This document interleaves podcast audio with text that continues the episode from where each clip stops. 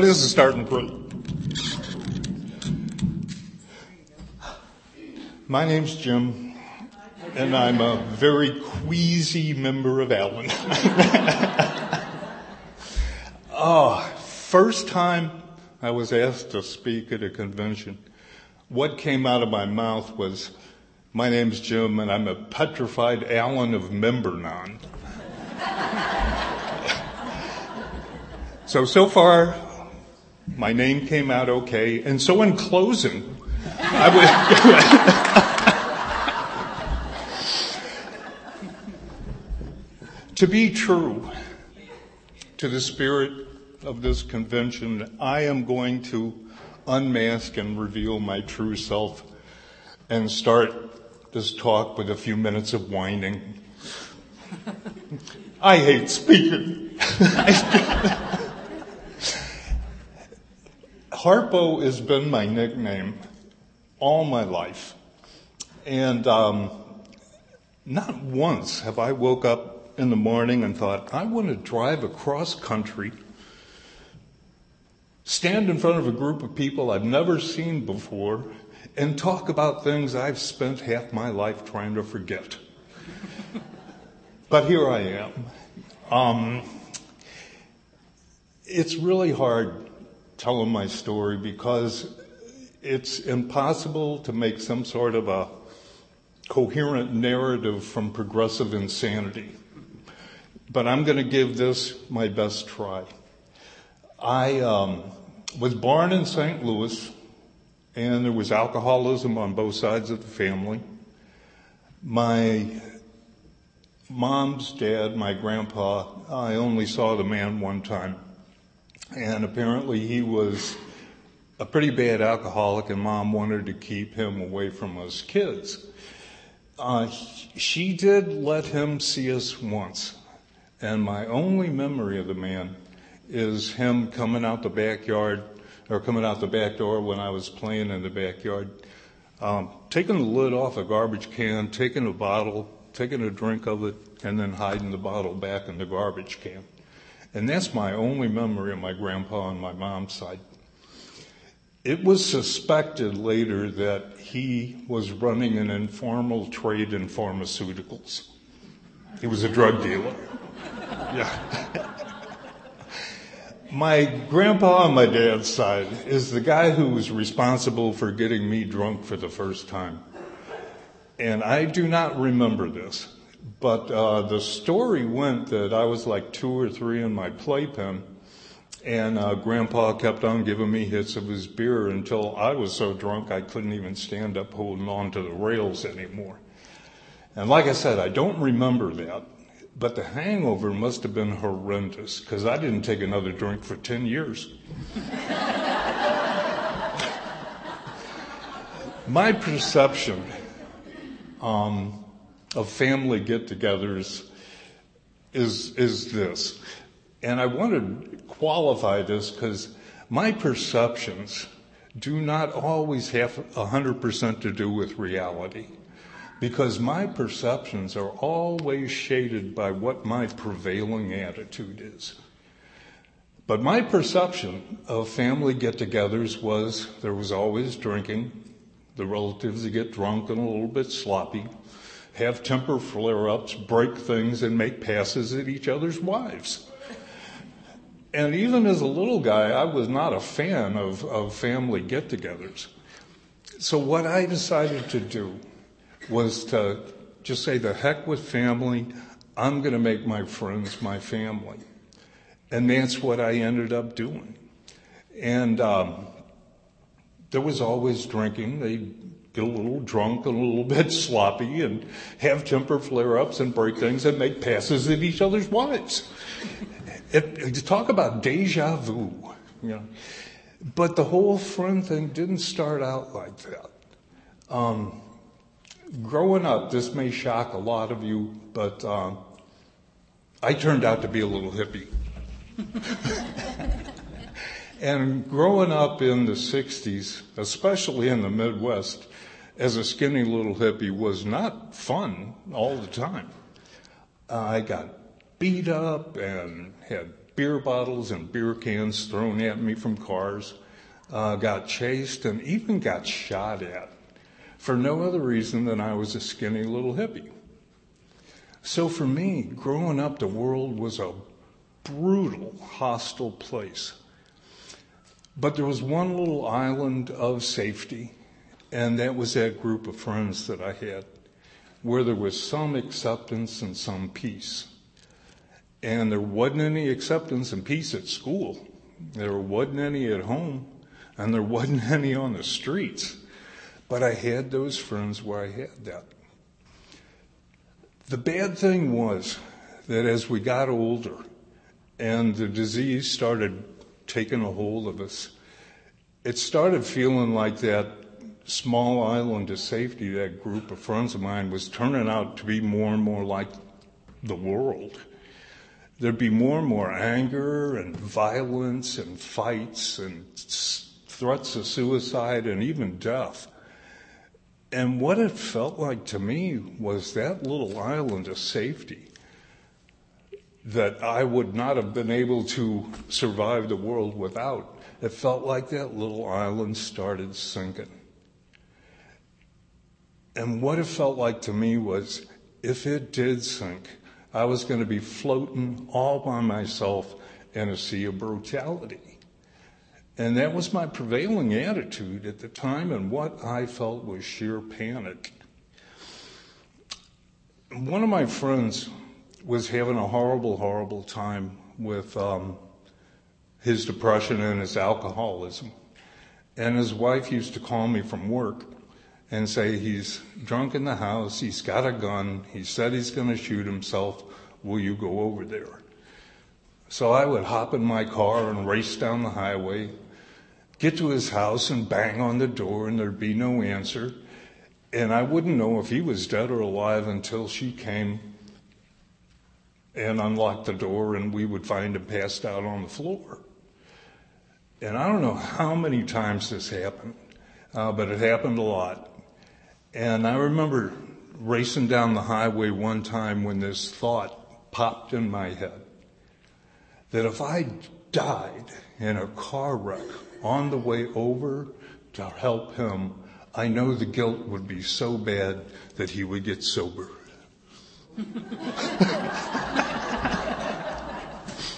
what I know now is that um, if that would have happened, it probably would have pulled out all the stops in his drinking, and it probably could have even killed him with the guilt. So one day, my friend's wife called me, and instead of saying he's got a gun, he's going to shoot himself, what she said was, I've been going to this group called Al Anon. Would you like to go? And I said, Well, absolutely, because somebody's got to get him sober. so on February 17th, 1987, I began my Al Anon journey. And to quote my favorite non conference approved source, the Grateful Dead, what a long, strange trip it's been.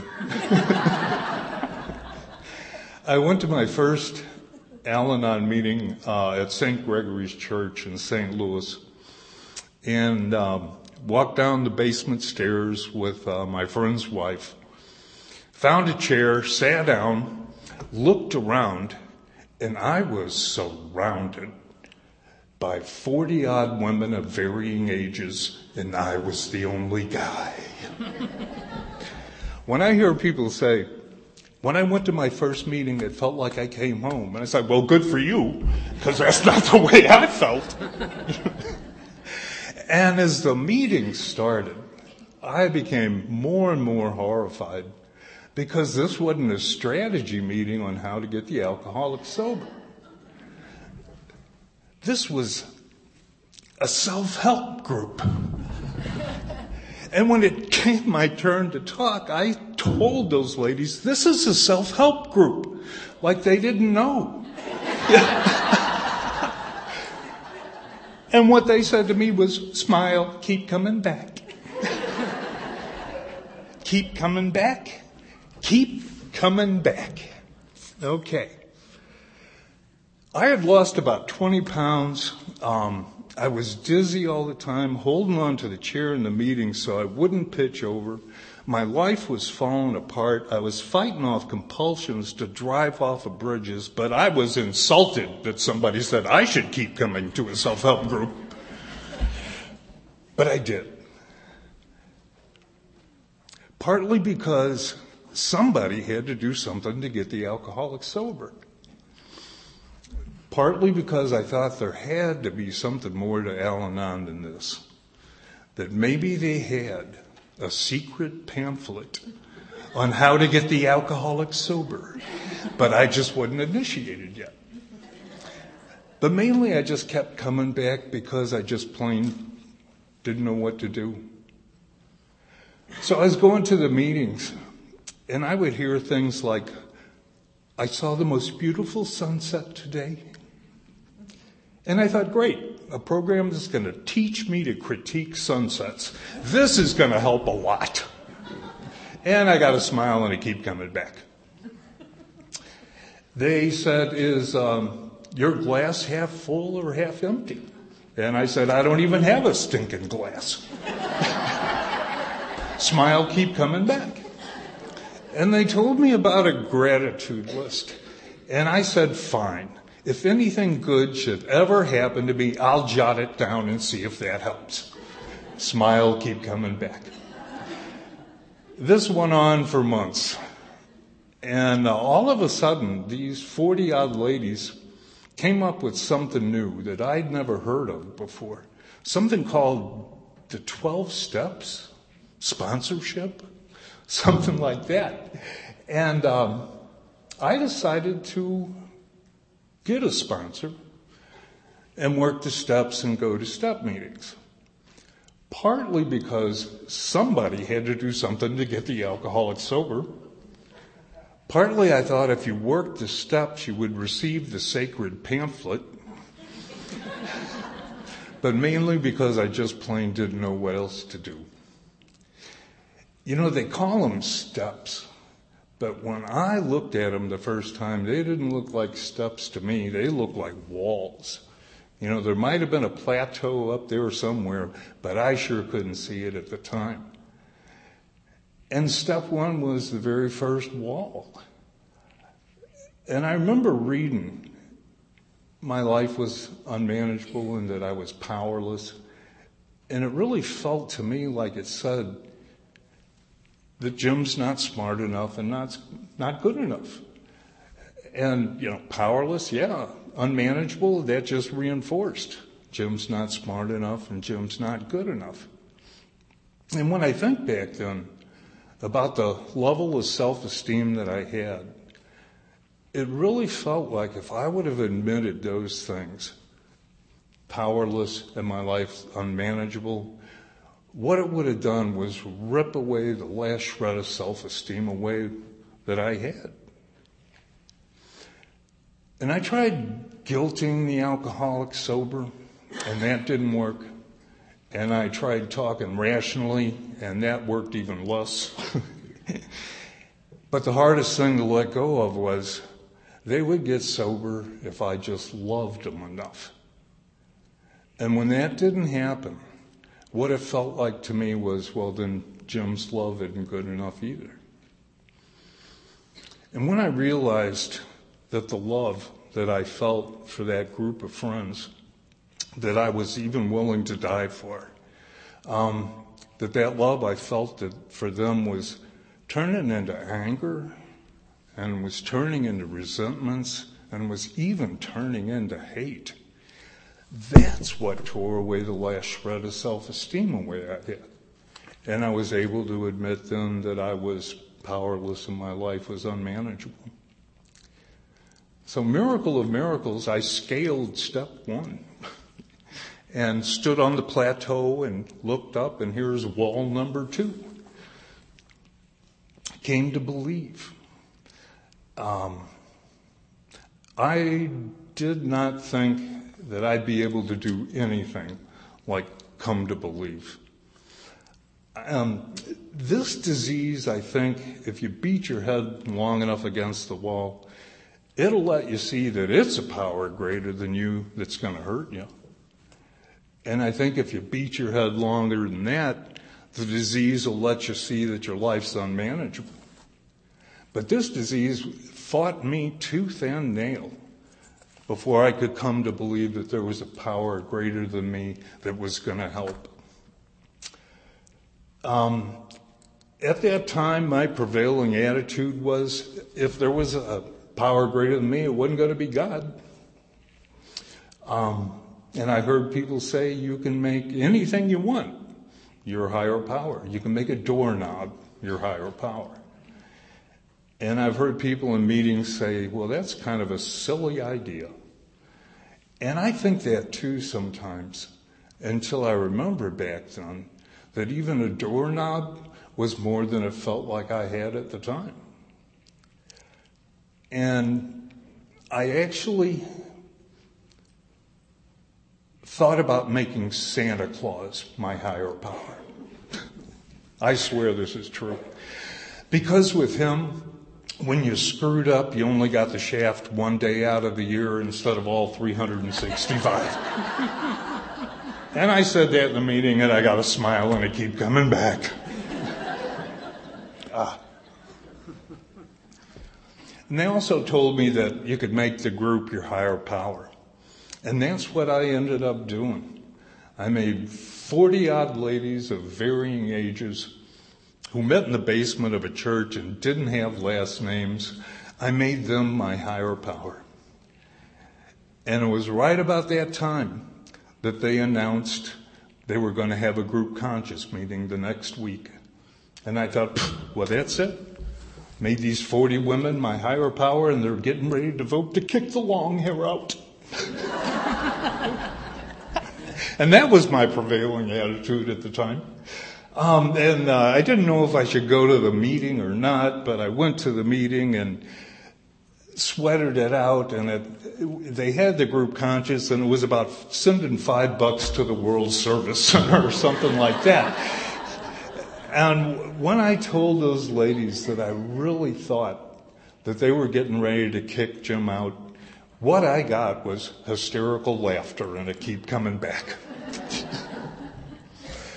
So I scaled wall two and uh, stood on the plateau and looked up, and here was the biggest wall of all, and that was step three.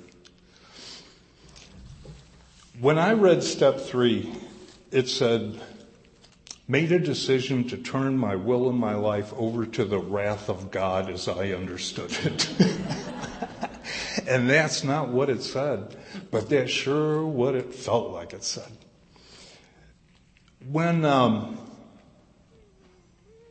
we had say the serenity prayer, I didn't say God grant the serenity. You know, I just said grant me the serenity, and I don't know who I was talking to, but I was probably talking to somebody. And when we said the Lord's Prayer, at the end of the meeting, we'd all stand up and join hands, and they'd say it, and I'd keep my mouth shut. And I think those 40 odd ladies noticed that because it was right at that time that they asked me to speak at the meeting for the very first time. And naturally, I panicked and freaked out because my name is Harpo and I hate speaking in front of people. But I did. And I don't remember anything that I said, but I'm absolutely certain it was spiritually enlightening. yeah. And at the end of the meeting, we all stood up and we all held hands. And the chairperson turned to me and said these words Jim, would you lead us in the Lord's Prayer? oh my God. I was so freaked out about what I was going to say in front of these ladies that I completely forgot about the Lord's Prayer. And we're standing there and we're holding hands, and these 40 odd ladies are looking at me, and what came out was, ah, ah, our Father. And I said the, our Father for the very first time. And I was amazed that I wasn't struck by lightning. and I was absolutely certain I was going to receive the sacred pamphlet after that. nope. What I got was wall four. Ah. Best thing I can tell you about my first four step was that I wrote it in code in case anybody should find it. And neglected to put paranoia down as a defect of character. ah, I had a real hard time with step four, and I think the main reason was because of that word moral. And so I decided to look it up in the dictionary because I felt stuck.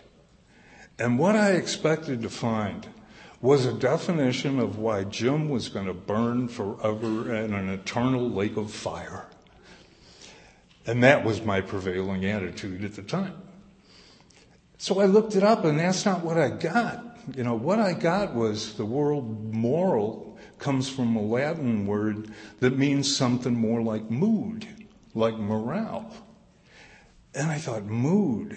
Okay, this is leading somewhere. So I looked up the word mood. And the definition was, quote, a prevailing attitude, unquote. Prevailing attitude. That's something I'd had my whole life. And when I finally did my four step and made a searching and fearless inventory of what my prevailing attitude was, I was finally standing face to face with what the problem really was all the time. I wrote down things in my four step that I would never, ever, ever, ever, ever, ever tell anybody. And what does the next step say? You tell somebody. and I asked those ladies if it ever occurred to any of them that whoever came up with these steps had a twisted sense of humor. And I got a smile and I keep coming back. Step five was terrifying. Um, and I think that's one of the reasons they have step three before step four and step five. Because you gotta come to believe and you gotta turn your will and your life over to something that's gonna accept you just as you are. And when the step says admitted to God yourself next, you admit it to yourself because I had, I'm one of the few people that had trust issues in Al Anon. But I'll tell you what I had more of, and that was shame issues. And if the truth be told, I could trust you a hundred percent, and yet I wouldn't reveal me because of the shame. Um, those 40 odd ladies said, You're only as sick as the secret you keep. And I said, Well, then I'm terminal. but when I admitted those defects to God and to myself, that's when I finally had the courage to do my fifth step with my sponsor, who was also one of the few people who had trust issues. he said that when he did his first fifth step, what he wanted to do was fly to Tibet, find a monk on the top of a mountain that didn't speak English, and do his fifth step with him. And that is exactly how it felt to me. But when I finally did that fifth step, it was just like I had taken a step back towards the human race, you know? And it wasn't that amazingly short list of assets that made me feel like I was a part of again. What made me feel like I was part of the human race again was that enormous list of character defects. All those things that I tried to hide for so long. You know, no wonder I felt alone. Nobody in the world I thought knew me. And 90% of me was the defects of character, 10% was the assets. So I did the fifth step and um, made it to wall six. So far, I've been told that um, I'm powerless, my life's unmanageable, uh, that I got a list of defects as long as my arm, that I got a prevailing attitude that causes me nothing but trouble. And I think it's really symptomatic of this disease that you can see all that. And when the next step asks you if you want to change, you go, no. no, no, no, no, no. I hear in meetings sometimes that if you're in enough pain, you'll change. I don't 100% believe that because I had plenty of pain. But my old behaviors plus pain equaled nothing more than my old behaviors with a vengeance. But when I took my old behaviors plus pain plus courage that is finally what was able to make me change. You know, courage was the missing part of the equation, and it always had been. I had pain a long time, but it wasn't until I had courage that I was able to change. And I think that's why they call the book Courage to Change instead of Pain to Change. I was somewhat ready to have God remove some of my defects character. Um, I was never entirely ready to have God remove all those defects character. Um, and I didn't really think those words entirely and all were ever going to come together. But it was kind of like this. If I was a house and my defects of character were termites would I call the exterminator and say, uh, Would you get rid of a couple of those termites? nah. Would I call the exterminator and say, Would you get rid of half the termites? No. I'd call the exterminator and say, Get rid of all the termites, even the ones I can't see. And that's what my defects of character were. They were termites. They ate away at my soul. They ate away at my relationships. They ate away toward, you know, my perception of a God. It ate away at everything. So I was able then to become entirely ready to have them all removed. But in step seven, um, the thing is, you recognize them and, and then you got to ask. And I don't think there's any bigger gap between the steps than there is between six and seven, even though they sound so much alike. And I don't know about you guys, but I can be entirely ready to do something and still spend the rest of my life not doing it. But when I ask, humbly ask, like the step says, I'm making a little bit of a commitment. I'm taking a little bit of a step towards that goal. The problem with me was asking because I just plain didn't want to have to ask for help. What I had always wanted to be was tough as nails. And I said that at a meeting one time. And what I got back was, well, you know what a nail is, don't you? It's just a tall, thin thing with a big head. ah, 100% insulting, 100% true. and so uh, that put step seven in perspective for me. And uh, I humbly asked. So I made it to step eight. Um, and I believe they made step eight step eight because it sucks twice as bad as step four. and to me, that's true. Um, in step four, you're looking at your assets as well as your defects. And in step eight, what I was looking at was just the truth of the dark side of Jim. You know, the truth of the harm that I had caused people I love, people I didn't know, just the harm of um, what I did. And I hear people sometimes say, should I put me on the top of the list? I really don't think it matters. You know, just make the list. You know, should I put God on top of the list? I don't think it matters. You know, just make the list. Should I put my kids, my husband, my wife on the top of the list? I don't think it matters. You know, just make the list. Because the step doesn't really say made a list in descending order of relevance. You know. On the top of my grocery list, the very first thing on the list is probably what I need the most, but it's rarely the first thing in my shopping cart. So, and I managed to get my shopping done anyway.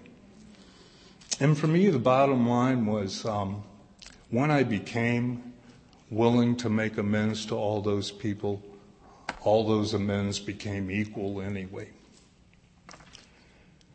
So, step nine another case of I'm entirely willing and spending the rest of my life not doing it.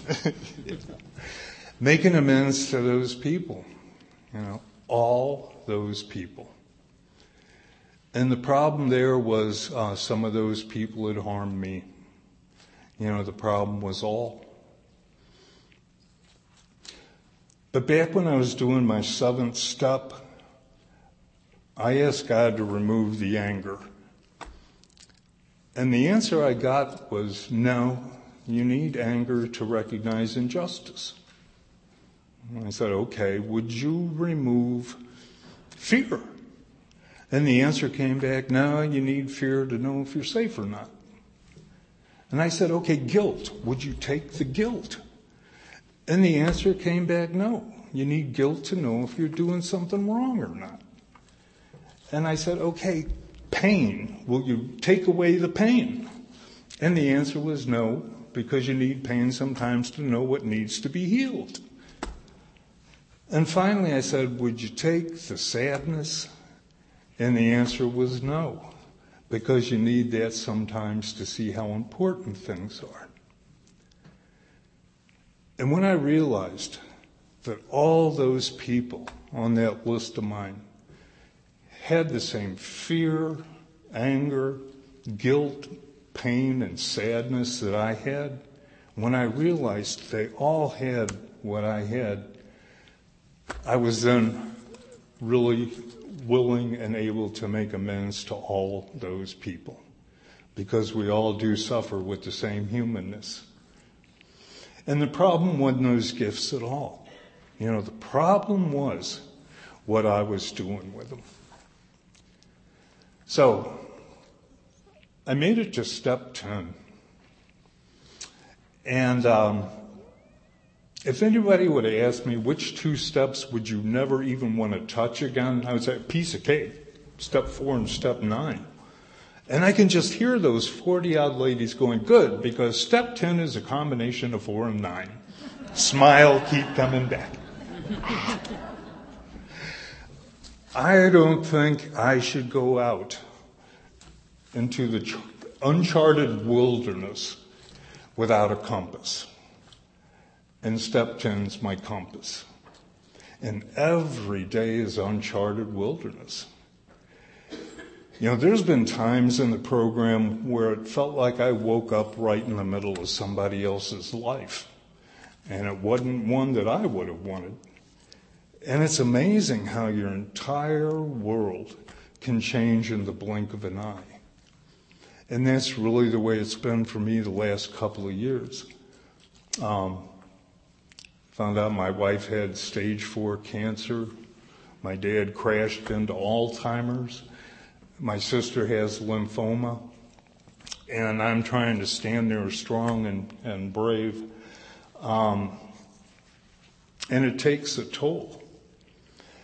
But if I use that compass, I'm able to navigate out of that uncharted wilderness, but only if I look at that compass more than once every six months. You know, I really got to do it every day. So, step 11, by the time I made it to step 11, strange things were really happening. I was sitting in the meetings and I heard myself say, I saw the most beautiful sunset today. Couldn't believe that one. And I was talking about gratitude lists and I was saying my glass is half full. And two really, really strange things happened at that time. Um, one was when I was trying to improve my conscious contact. Uh, it was spring, and um, I would go out to my backyard and think and pray and meditate and read. And in my backyard, there was this one beat up old apple tree. And out of this whole tree, there was just one little bitty tiny apple. And I decided to make it my spiritual apple. And so I'd say to it, hang in there, man, we're going to keep growing. As it went on, you know, I'd go out there every other day and look at it, and it was starting to get a little bit bigger and a little bit healthier. And I'd go, hang in there, man, we're going to keep growing. But it got, when it got to fall, that apple was just the right size. It was big, it was healthy, it was delicious looking. And I thought, okay, today's the day. I'm going to pick that apple and I'm going to eat my apple. So I walked out the back door, walked down to the apple tree, raised my hand, looked up, and here's a squirrel eating my apple. and I thought, well, what the f- What's the message here?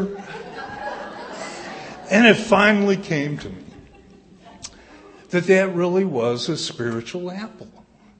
You know, I couldn't hold it, I couldn't own it, I couldn't possess it. But out of all the apples in my life, that's the one I enjoyed the most. And that's the one I remember the best. And I think about that apple a lot. And I think about it when um, there's something that I want that I can't have. And I think about it when uh, there's something I have that I once taken away. And I thought about that apple when my sponsor died of cancer. I couldn't hold him, I couldn't own him, I couldn't possess him, but my life was so much fuller because of him. And the sadness showed me how important that was. And I swear this is true. When I sat down this morning, I looked under my chair, and this was under my chair. I'm just glad it wasn't a squirrel.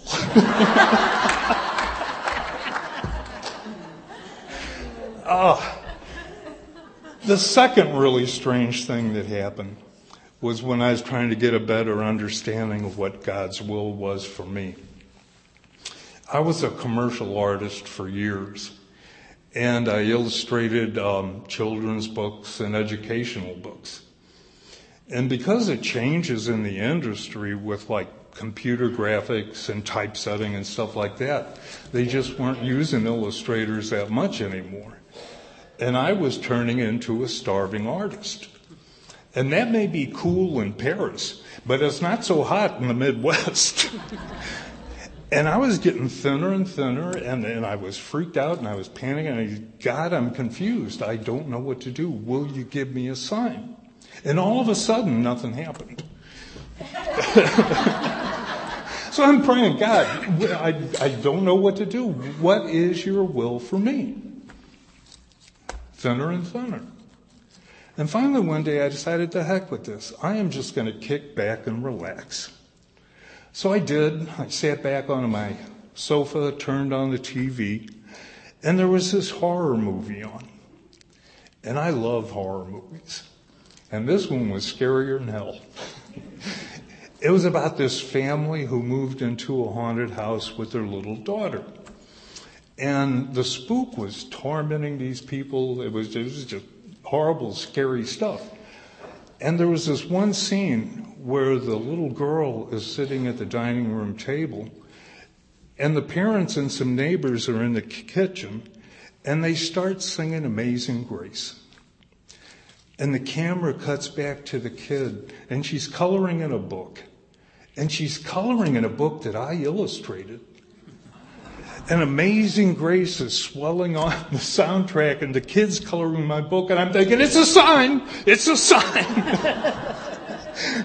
and just then, the ghost undoes the bolts on the chandelier and it crashes down on the kid's head and I'm saying, it's not a sign! It's not a sign! What the what is the message here? And finally it came to me. It was God saying, Jim, you can do my will if you go back to school. You can do my will if you remain a commercial artist. You can do my will if you're a teacher, a trash man, or a carpenter. Why don't you choose? And from that moment on, step 12, step 11 has been a lot simpler. I don't think God cares if I pull into a QuikTrip and get a Snickers bar. I know He doesn't want me to pull into a QuikTrip and steal a Snickers bar. kind of a little bit simpler. So, step 12, having had a spiritual awakening as a result of these steps. I tried to carry this message to others and to practice these principles in all my affairs. I've had a lot of spiritual awakenings. Had one this morning. Um, some of them have really been simple, and some of them have just simply been life changing. And one of them was that there's a pretty big higher doorknob out there, and that he's got a lot better sense of humor than I do. I spent all weekend long trying to forget about Sunday at 10 o'clock. And God knows how freaked out I am about this. See, I can't even talk. But every time I'd step outside, the wind would grab my name tag and I'd get hit in the face with Jim P. Speaker, Jim P. Speaker. Thanks. But he gave me this. So. Uh, another spiritual awakening was that um, I have some enormous holes in my spiritual bucket, and that it goes dry real, real quick. And I used to really beat myself up about that.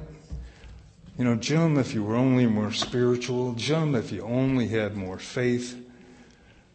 But the truth is, you know, what those holes in my spiritual bucket mean is really only this you know, that I have to go to the well a little bit more often than some people. And I don't mind that because this is the well. It's people I love here, people that love me here. I laugh here, I grow here. I don't mind coming to the well at all. Another spiritual awakening was that the longer I dig a hole, the deeper it gets and the harder it is for me to get out. Another spiritual awakening was I can quit digging whenever I want.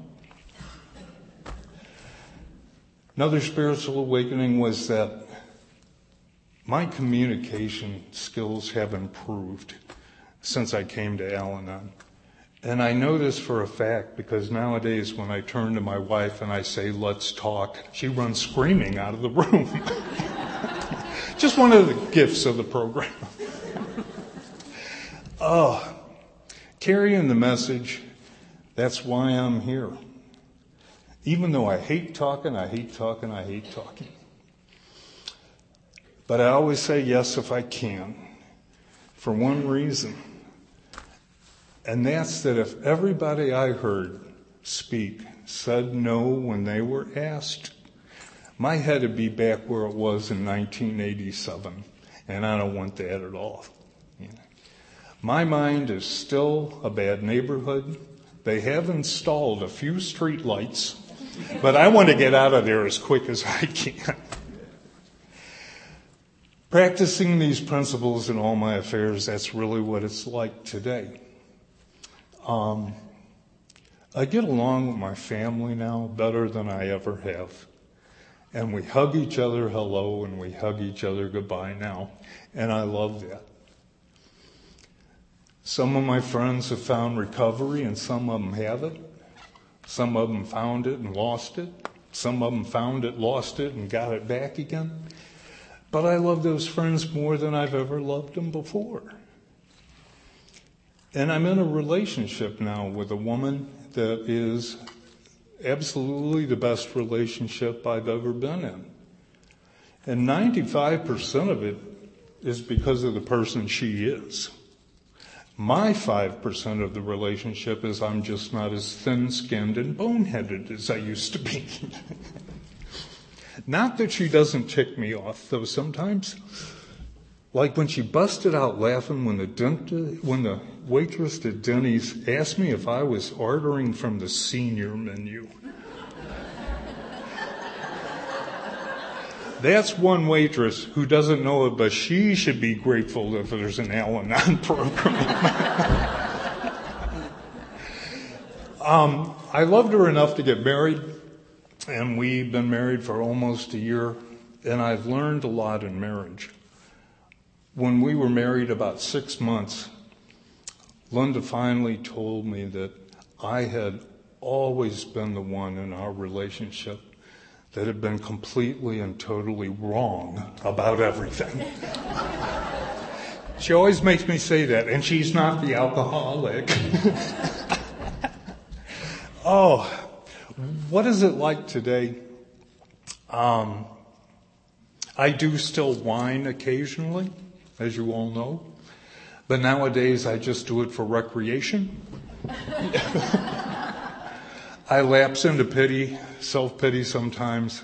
Nowadays, I just do it to keep in practice. And um, because it feels so good when you stop. What it's like today is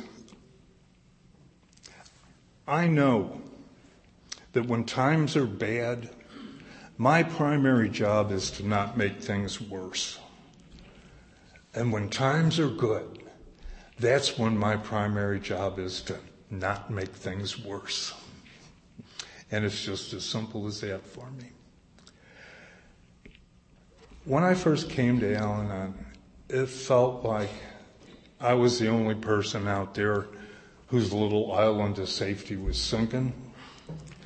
And I know now that that's something that we have all felt in one way or another, no matter what program we're in. And that little island of safety of mine didn't sink. You know, as a matter of fact, it stretched and it expanded and it went across the oceans and it's on other continents now. And I know on the other side of the world, there's a group of 40 odd ladies of varying ages sitting in the basement of church that don't even speak English. And if there was just one lone guy there, I'd love to be able to tell him it's okay. Even if you're thinking, great, a program that's going to teach me how to critique sunsets. It's okay.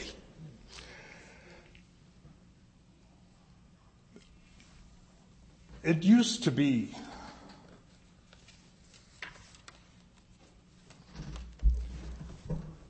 all about me. And when it's all about me, I feel alone and I feel confused. And things just don't plain go so good. When I'm able to turn this over, when I'm able to turn me over, it becomes we.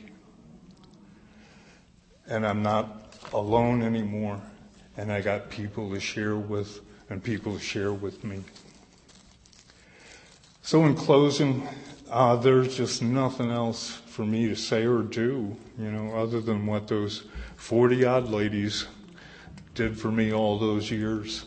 And that's just to say, smile and keep coming back. I love you all and thank you.